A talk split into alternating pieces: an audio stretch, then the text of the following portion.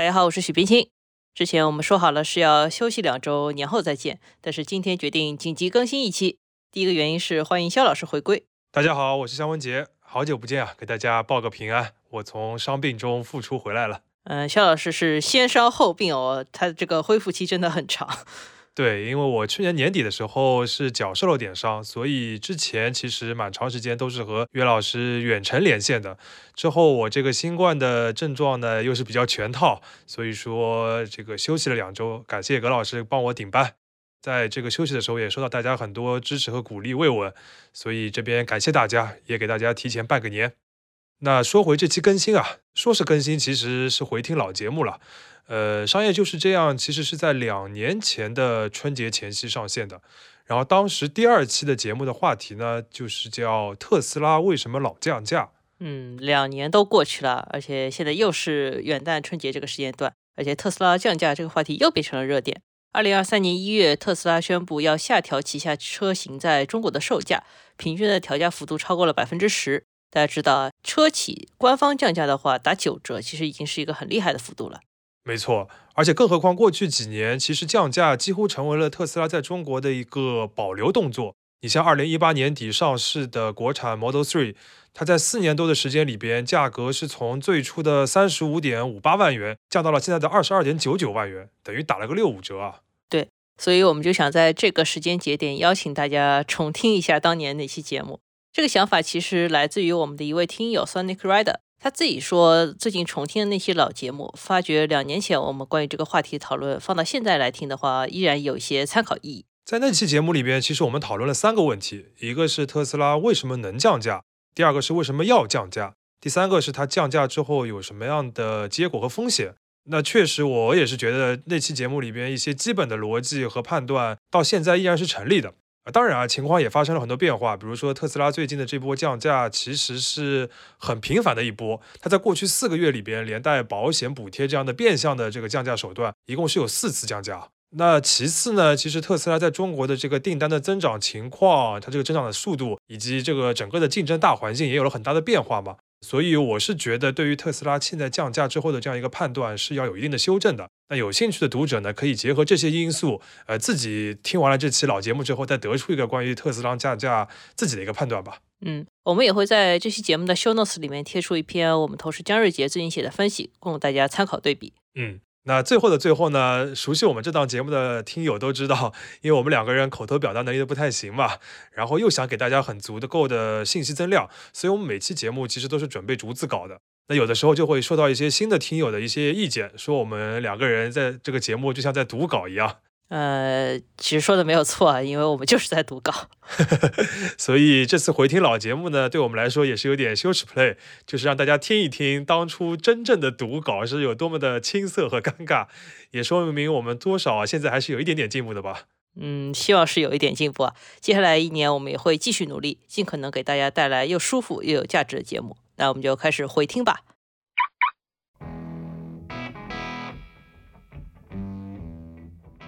特斯拉把自己降到二十多万元这个价格区间里，就是为了抢传统燃油车最主力的那一个消费群体。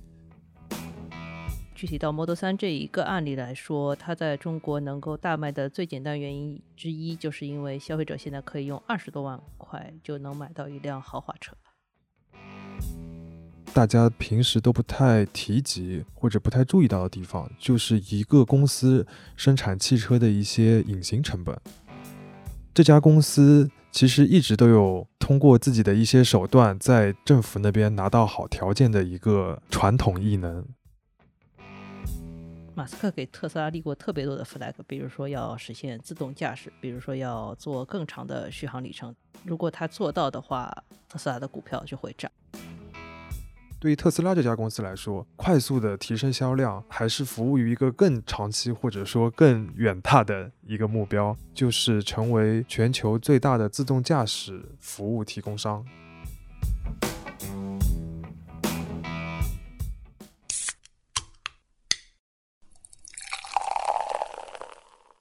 这里是商业就是这样。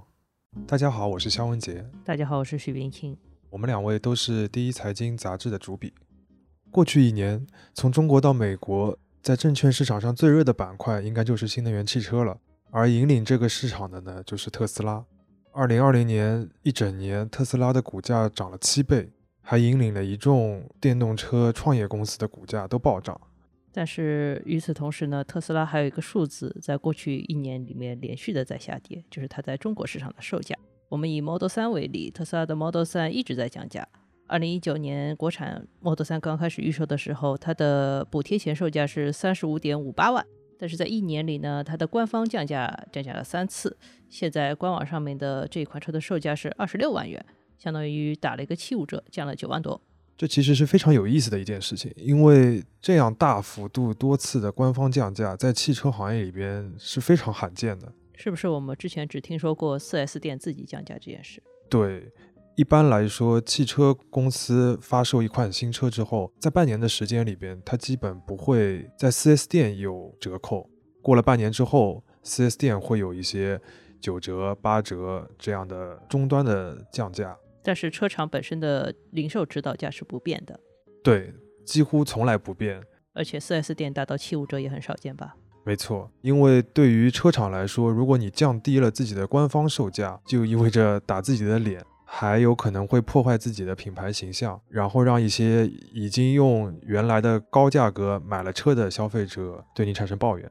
我们觉得特斯拉好像在面临着类似的逻辑，因为过去一年里面，因为降价，特斯拉在中国受到的非议也挺多的。据说每一次降价都有车主拿着横幅去特斯拉的门店门口要维权。但因为特斯拉的不断降价，其实那些传统汽车公司也不得不跟上。比如最近宝马就宣布，它的电动车 i 叉三的官方售价降价了七万元，目的就是要与特斯拉的 SUV 车型 Model Y 来竞争。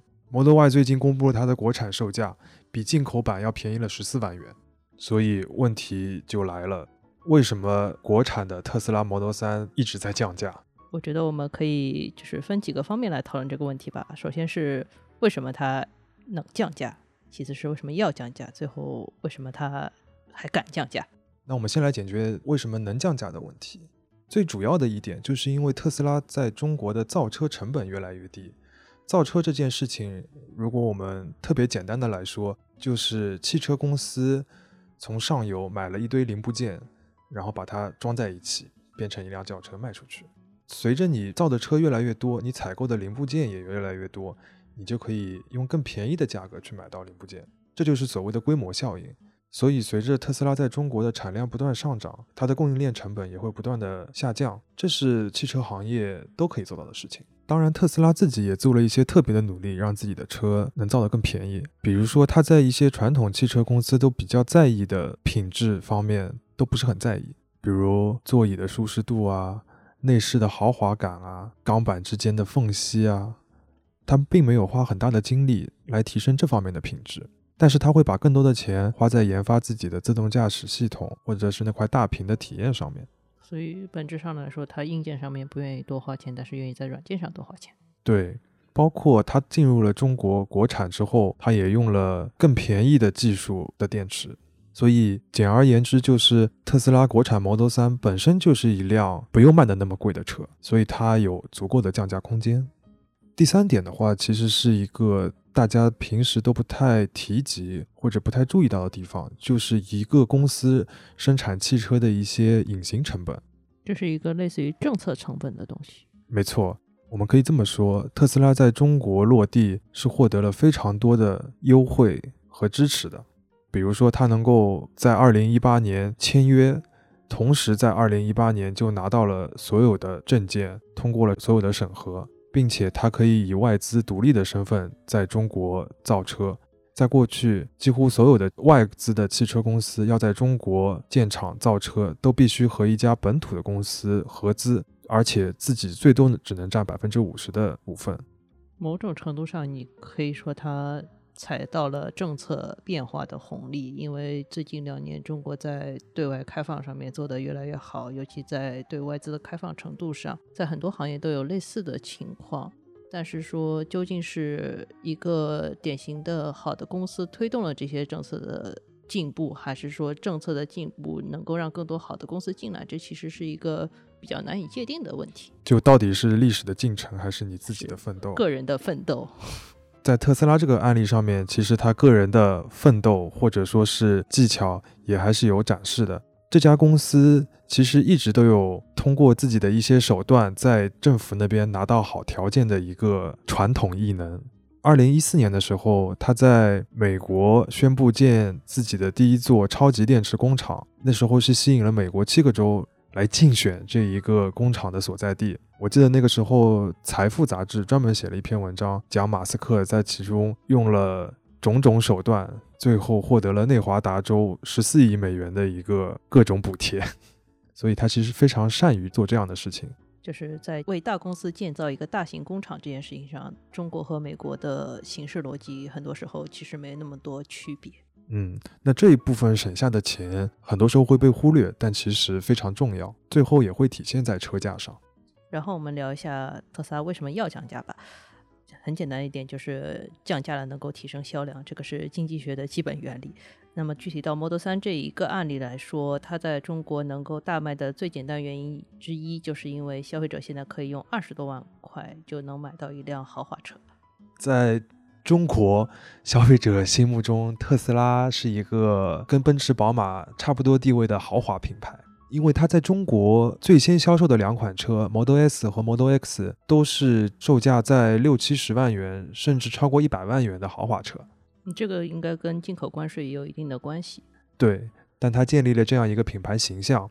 在中国，大多数的豪华车其实平均售价都在四十万元以上。那现在有一个品牌形象是豪华车的，但是价格只有二十万元的这样一个产品，对消费者的吸引力可想而知。尤其是对于中国最主要的一个汽车的消费群体——城市的家庭来说，嗯，因为跟美国市场不太一样的是，中国消费者买车经常是以家庭为单位，而不是以个人为单位来买车的。如果说你把汽车和房子视作一个家庭的硬资产的话，他们愿意在上面花更多一点的钱，二十万到三十万对他们来说是一个比较合理的价格带。之前主打这个价格带的话是大众，大众把自己做成了在中国最畅销的汽车品牌之一，所以说现在这个阶段出现了特斯拉，那么特斯拉的竞争对手就变成了。非常大众的品牌，所以说现在市面上面的几乎所有的电动车品牌都会主打这一个价格带和这个消费群体。呃，说的直接点，就是特斯拉把自己降到二十多万元这个价格区间里，就是为了抢传统燃油车最主力的那一个消费群体，并且他现在也做到了。嗯，至于为什么要卖出这么多辆车呢？其实是马斯克自己为特斯拉立的 flag 之一。马斯克给特斯拉立过特别多的 flag，比如说要实现自动驾驶，比如说要做更长的续航里程。如果他做到的话，特斯拉的股票就会涨。这个是我们在资本市场能看到的一个规律吧。这次也是差不多的一个情况。马斯克之前立过一个 flag，说是二零二零年特斯拉要卖五十万辆车。二零一九年其实特斯拉大概只卖出了三十七万辆左右的车，意味着我。二零二零年要多卖很多车才能达到这个目标，但是从二零二零年一月一号起的话，中国产的 Model 3开始销售了。过去的十二个月里面，它正好卖出了大概十三点五万辆，也就是说，中国市场的热销也帮助马斯克达成了自己的 flag，顺便拉高了特斯拉的股价。简单来说，销量是特斯拉或者说马斯克在中短期最主要的一个公司目标，而国产 Model 3的。上市和畅销，帮助他在二零二零年实现了这个目标。嗯，其实短期目标也是长期目标的基础。马斯克的长期目标是成为一个年销售两千万辆车的公司。那我觉得没有中国市场的话，这个目标其实挺难达成的。对于特斯拉这家公司来说，快速的提升销量，还是服务于一个更长期或者说更远大的一个目标，就是成为全球最大的自动驾驶服务提供商。那这也是投资者愿意给他这么高的估值的一个终极原因。而要让自动驾驶技术足够完善，就需要有尽可能多的车在路上训练这套系统，让它足够聪明到应付各种复杂的路况。而且国家与国家之间的路况也挺不一样的，在中国的路况的复杂度和在美国的路况复杂度是没办法同日而语的，所以在中国。做这样一件事情的话，对于训练它自动驾驶技术应该是有很大的提升的。对，就在自动驾驶行业内都开玩笑说，在深圳测试十公里，相当于在加州跑一百公里。所以消费者们都是在帮特斯拉做路况测试。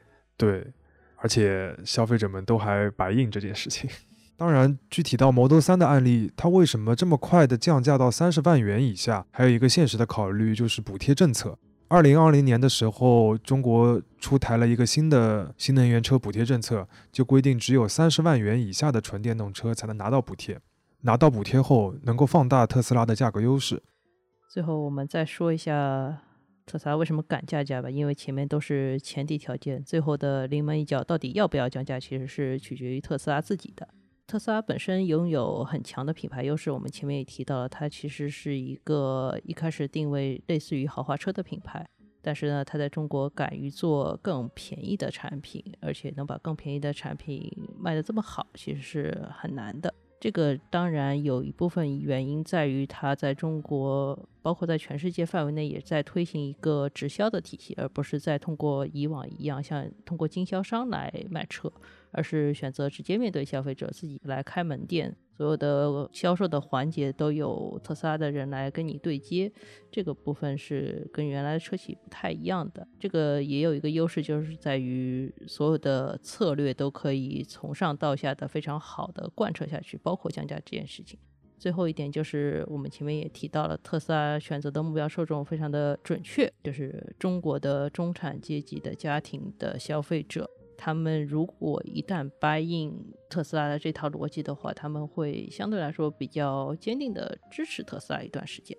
传统汽车公司不太敢官方降价，是怕破坏了自己在消费者心目中的豪华形象，也怕引起一些核心用户的抗议或反弹。但特斯拉不太在意这件事情，在全球也好，在中国也好，它都有明确的第一目标，就是尽快扩大它的销量。降价就是实现这一目标的手段，在达成这个目标的同时，可能会产生很多的不良反应。但他都选择了忽视吗？对，就像他不在意 Model 3上面那些瑕疵一样。当然，这么做肯定是有风险的。在一年时间里边，如此快、如此猛地降低自己的售价，其实你会伤害一部分最早支持你的消费者的心。嗯。其实这主要是给他们造成一个困惑，我不知道该在什么时候买特斯拉才是合算的。永远有比我更合算的人买了特斯拉，这个心态上面是很容易失衡的。现在有可能特斯拉这个品牌的光环，还有它的产品的性价比，还能把这个问题覆盖过去。但过快的降价本身对品牌的伤害，终归会在某一个时候显现出来。一个消费品永远应该对自己的售价慎之又慎。也永远应该对自己的消费者保持基本的尊重。商业就是这样。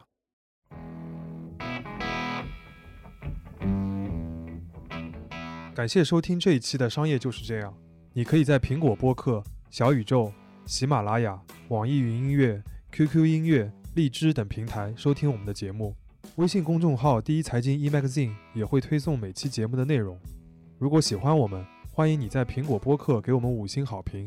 并期待你在各个平台与我们交流，尤其欢迎分享你感兴趣的话题。下期见。